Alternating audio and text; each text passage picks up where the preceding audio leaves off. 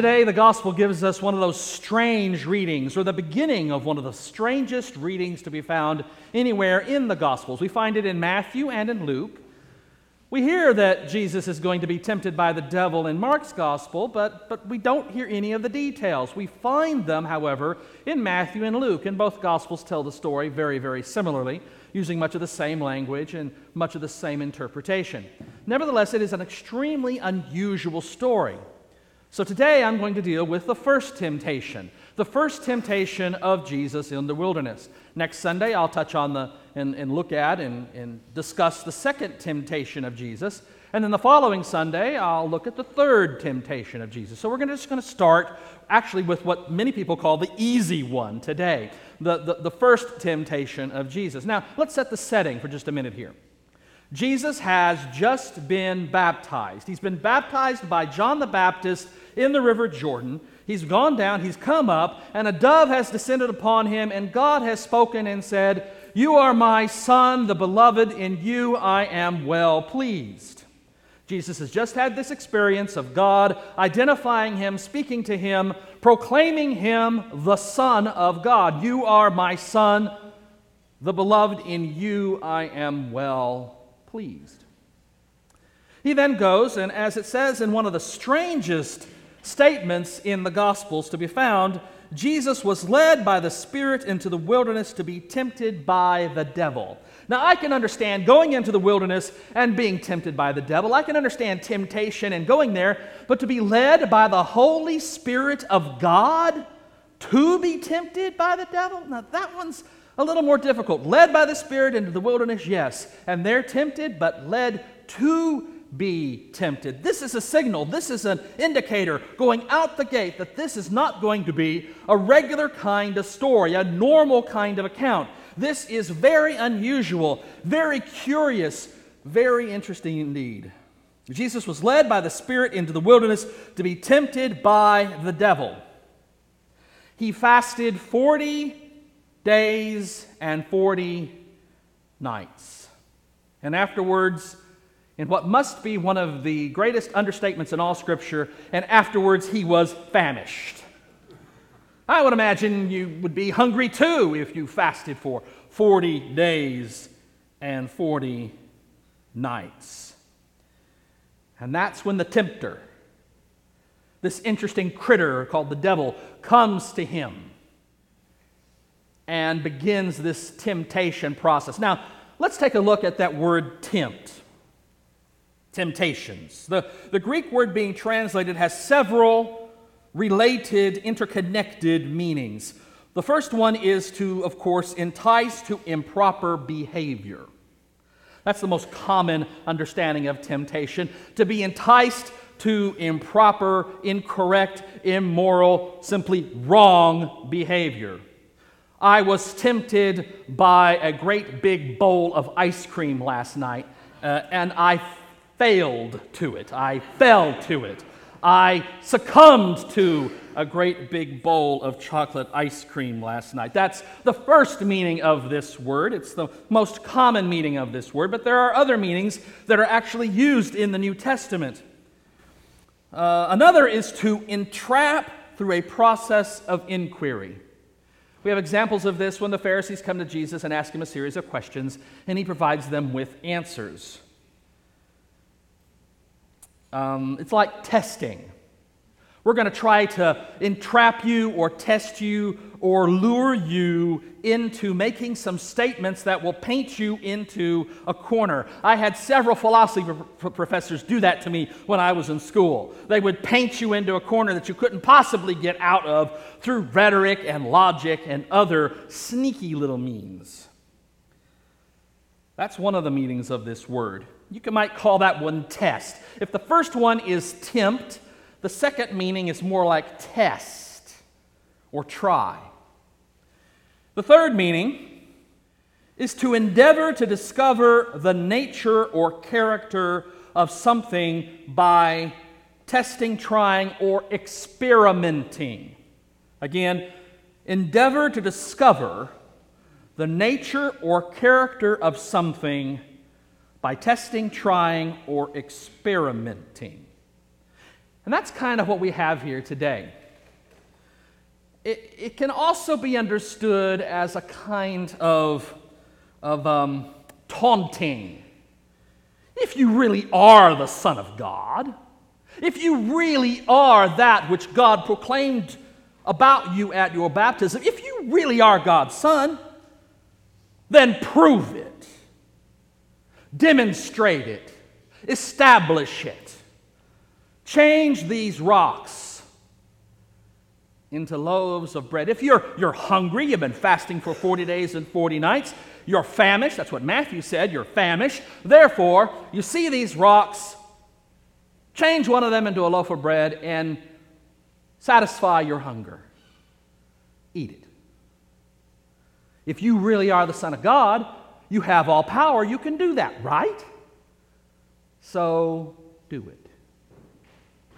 In other words, this is the nature of the temptations an attempt to test, to lure into a box or a corner, and find out what you're made out of. Are you really that which God proclaimed about you? It could almost be understood as this devil critter wanting to find out if that voice was correct, if that voice that spoke at his baptism was accurate, if this really is the Son of God. So you could understand it in that way. There, so, in other words, it, it's not so much tempting to sin, although that is a factor involved. It's more of testing, examining, experimenting to find out if this really is the Son of God. And it's taunting too. Prove it. Essentially, the devil says, prove that you're the Son of God. Prove it in a way that will be obvious, that will be clear for me and for everybody else to see. Now, before we go to any further, let's, let's address the question could Jesus have done it? I mean, look, he's hungry, he's in the desert, he hasn't had anything for 40 days and 40 nights. Uh, yes, uh, he's starving. Could he have changed a rock into a loaf of bread? Well, if he truly is the Son of God, and this is the devil's tack, if he truly is the Son of God, of course he can. It's just an automatic, axiomatic fact. It's within the Son of God's power to work such a miracle. Now, you and I, we couldn't do it. I, I, I, when I was in school at SMU, I used to practice on the football field at Ownby Stadium next door to, to SMU, and that happens to be right across Mockingbird Lane from Mrs. Baird's Bread Bakery. And there was nothing worse than in the afternoon smelling that wonderful odor, that oh dear. Because when you smell it, you go, oh dear, that smells great. That's why it's called odor. You smell that wonderful odor wafting across the street to you. And we're out practicing. It's cold, it's muddy, it's icky, you're tired, you're hungry, and you smell that incredible odor. And then I hike the ball and I start going and I break through the line and I keep on a running, trying to get across the street to the bakery. That's what you want to do. You smell that beautiful oh dear and you want to go for it. That's tempting, friends. That's a real temptation. Put some butter on that hot bread and it's even better, isn't it? Mm-hmm. Well, that's the kind of temptation, that's the kind of desire we're talking about. So if I could have changed that football into a loaf of bread, I would have done it. It's brown, kind of shaped like a loaf of bread. Why not? Well, Jesus, being the Son of God, sure, was within his power, within his ability. So why doesn't he do it? Why doesn't he do it? Would it have been a problem for him to do it? I mean, after all, who's going to know? You're in the desert, you're by yourself. It's you and the devil. There's nobody else there. Who's going to know? You know, zap a loaf of bread, rock, turn it into a loaf of bread, eat it. Wipe out your hunger. Well, I mean, I can say, well, you know, after all, the devil suggested it. Is that a good idea to do what the devil, devil suggests? I mean, what do you think? Do you think it's a good idea to do what the devil suggests? Shaking his head, no. Good answer, right. You get a, a smiley face on your report card. Excellent. You don't do what the devil suggests. That's a really good reason not to do it. But that's not the only reason. He's in the wilderness for a reason. He's in the wilderness to prepare by fasting, by prayer, making himself ready to begin his ministry. He's fasting for a purpose, he's there for a reason. To do this would interrupt that, and even more. Even more.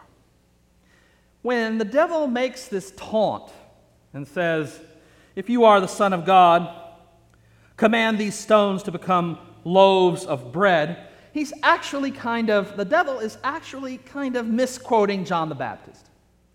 Remember, John the Baptist, when he was in the wilderness at the River Jordan baptizing people, a bunch of Pharisees and scribes came to him and challenged him as to what he was doing. And he was surprised that they were there. And they tended to, you know, substantiate their position in the community by saying that we're children of Abraham. And his response to them was, Do not presume to say to yourselves, We have Abraham as our ancestor, for I tell you, God is able from these stones to raise up children to Abraham. That's back in Matthew chapter 3, verse 9. God can raise children of Abraham from stones. God can take a bunch of rocks and turn them into the children of Abraham. If God can do that, then certainly the Son of God can make a loaf of bread. Hmm. I'm beginning to really dislike this temptation here. I'm beginning to really dislike this idea that to prove that you are the Son of God, you've got to create a loaf of bread from a rock. I mean, it's a fairly innocuous one, but, but come on.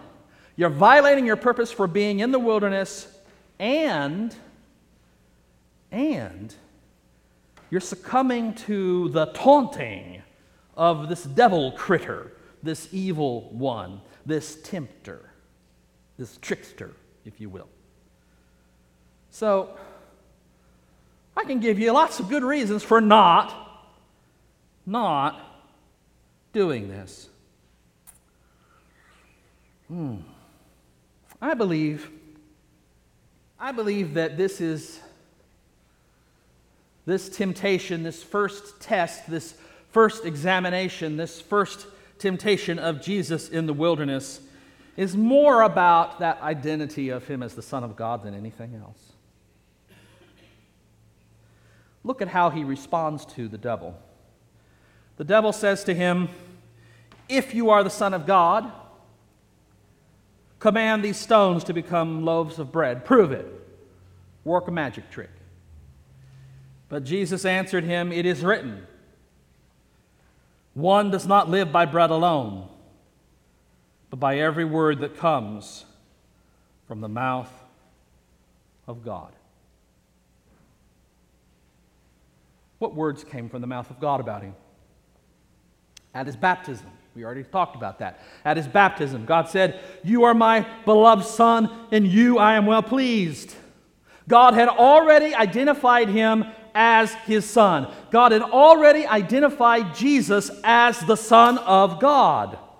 No more proof is necessary. No more indication need be given. No more justification, no more ID need be presented than the words of God about him.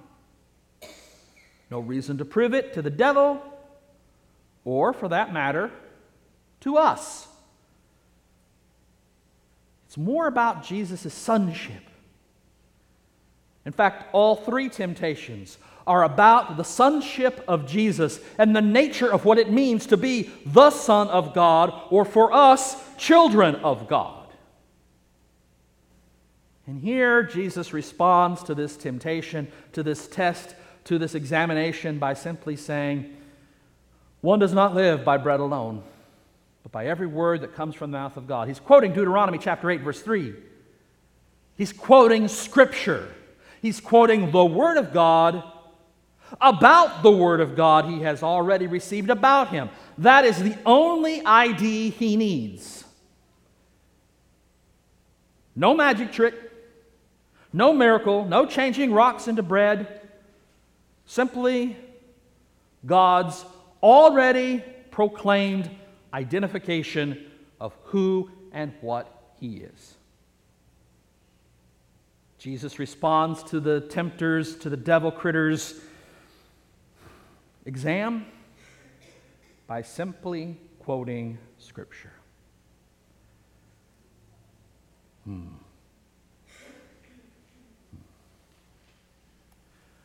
Now, there are several problems, several problems that we might want to address in connection with this temptation and with the other temptations that we'll be looking at over the next two Sundays. Let's do the two of them right now. They're both problems with the entire account.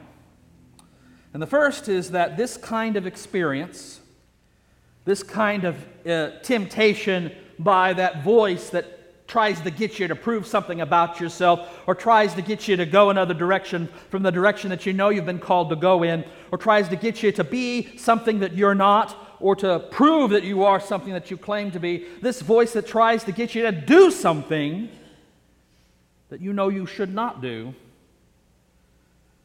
So frequently, people will use that, the devil made me do it as an excuse for their improper, wrong, evil, sinful, diabolical actions.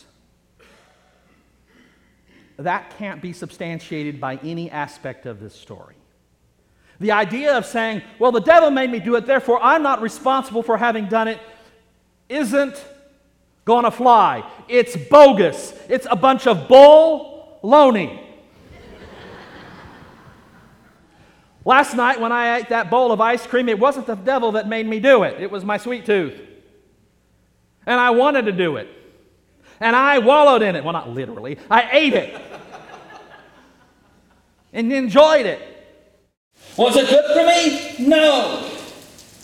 Should I have done it? No. Did the devil make me do it? No. And that's true for everything. Had Jesus succumbed, it wouldn't have been the tempter, he would have been him. Hmm. So sorry. It's not as obvious with this one, but it's there. The next two are uh, quite, quite a bit more sinister. Yeah, it's going to come up again. But the answer is the same. We remain moral agents no matter what the reason. We remain moral agents no matter what we face. Let's put it into flesh and blood for today. We saw horrible news this past week and the week before of some pretty brutal murders committed by ISIS, including the beheading of 21 Christians for the simple reason that they refused to renounce Jesus. They refused to denounce Jesus as Lord. And many of them died with the name of Jesus on their lips as they were being murdered, crying out to God, affirming their love of Jesus. Horrible. And I will admit to you that when I first saw it, my initial response was not pretty. And that night, as I was going through my evening prayer, when I reached the prayer portion of the prayer where I'm to pray for my enemies, for those who have done wrong against me and those I care for, I found my tongue sticking to the roof of my mouth and I couldn't finish the prayer. The next night, I stumbled again. And I couldn't finish the prayer. The third night, I struggled through. I finished the prayer, but I didn't believe it. It was rote, it was form, it was the necessity of praying it. I didn't want to pray it, but it was there, and so I did it. The fourth night, as I prayed, the words of a Coptic bishop, the bishop of these people who were murdered, ran through my head,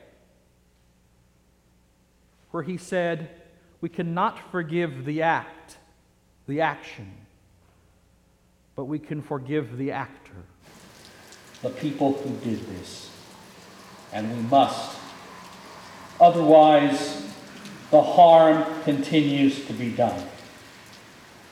Far more than 21 are killed. Our spirits are killed in anger and a refusal to forgive. Those words ran through my mind, and I, I choked and tried and submitted it to Jesus, trying to mean the prayer of forgiveness for them. I'm not going to tell you I've succeeded, but I think I know what I've got to do. Yes, we need to stand up for those who are in, in danger of being murdered this way. We must proclaim the righteousness of God and call for justice and peace. But we must also reach the point where we realize that the same Jesus who died for us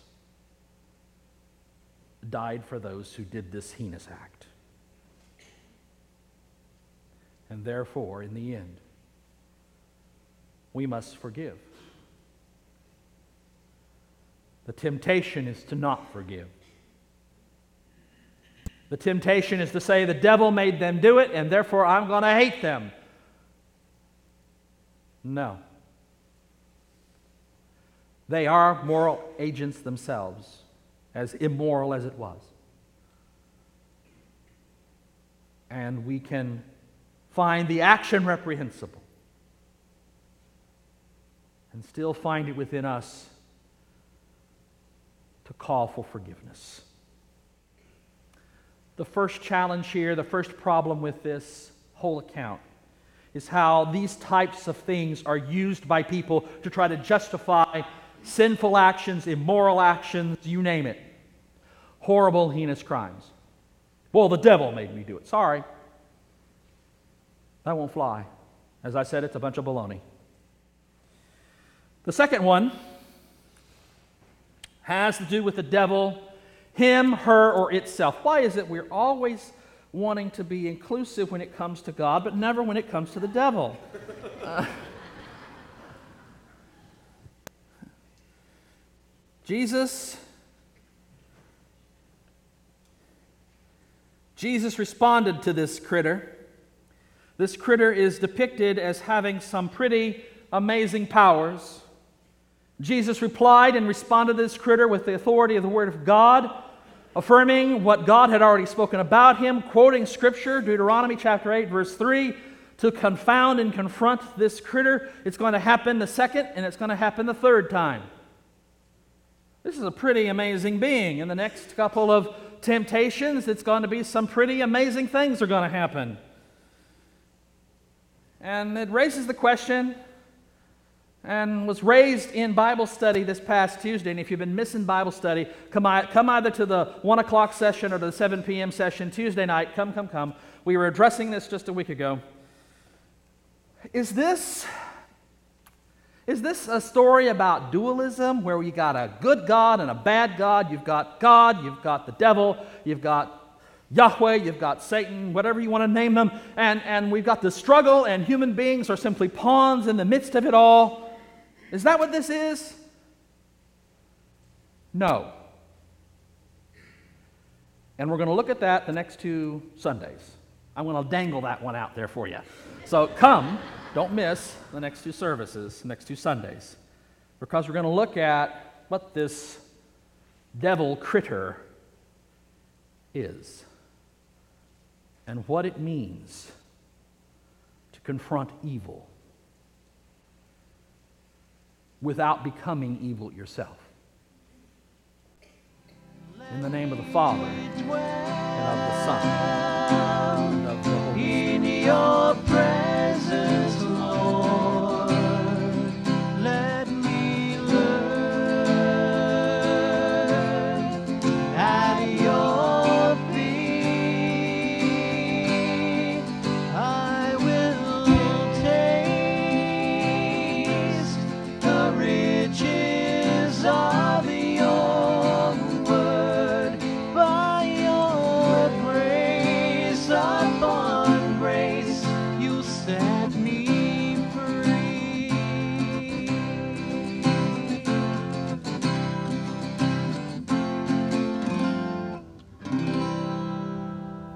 You have been listening to a sermon by Dr. Gregory Neal, Senior Pastor of the First United Methodist Church in Commerce, Texas, and Rector of Grace Incarnate Ministries. Copyright 2015 by Dr. Gregory S. Neal, all rights reserved. For more information and for other sermons by Dr. Neal, visit us on the web at www.revneal.org. That's www.revneal.org. You are also invited to visit us in person at First United Methodist Church, 1709 Highway 24, Commerce, Texas 75428. This program was produced by Dr. Greg Neal.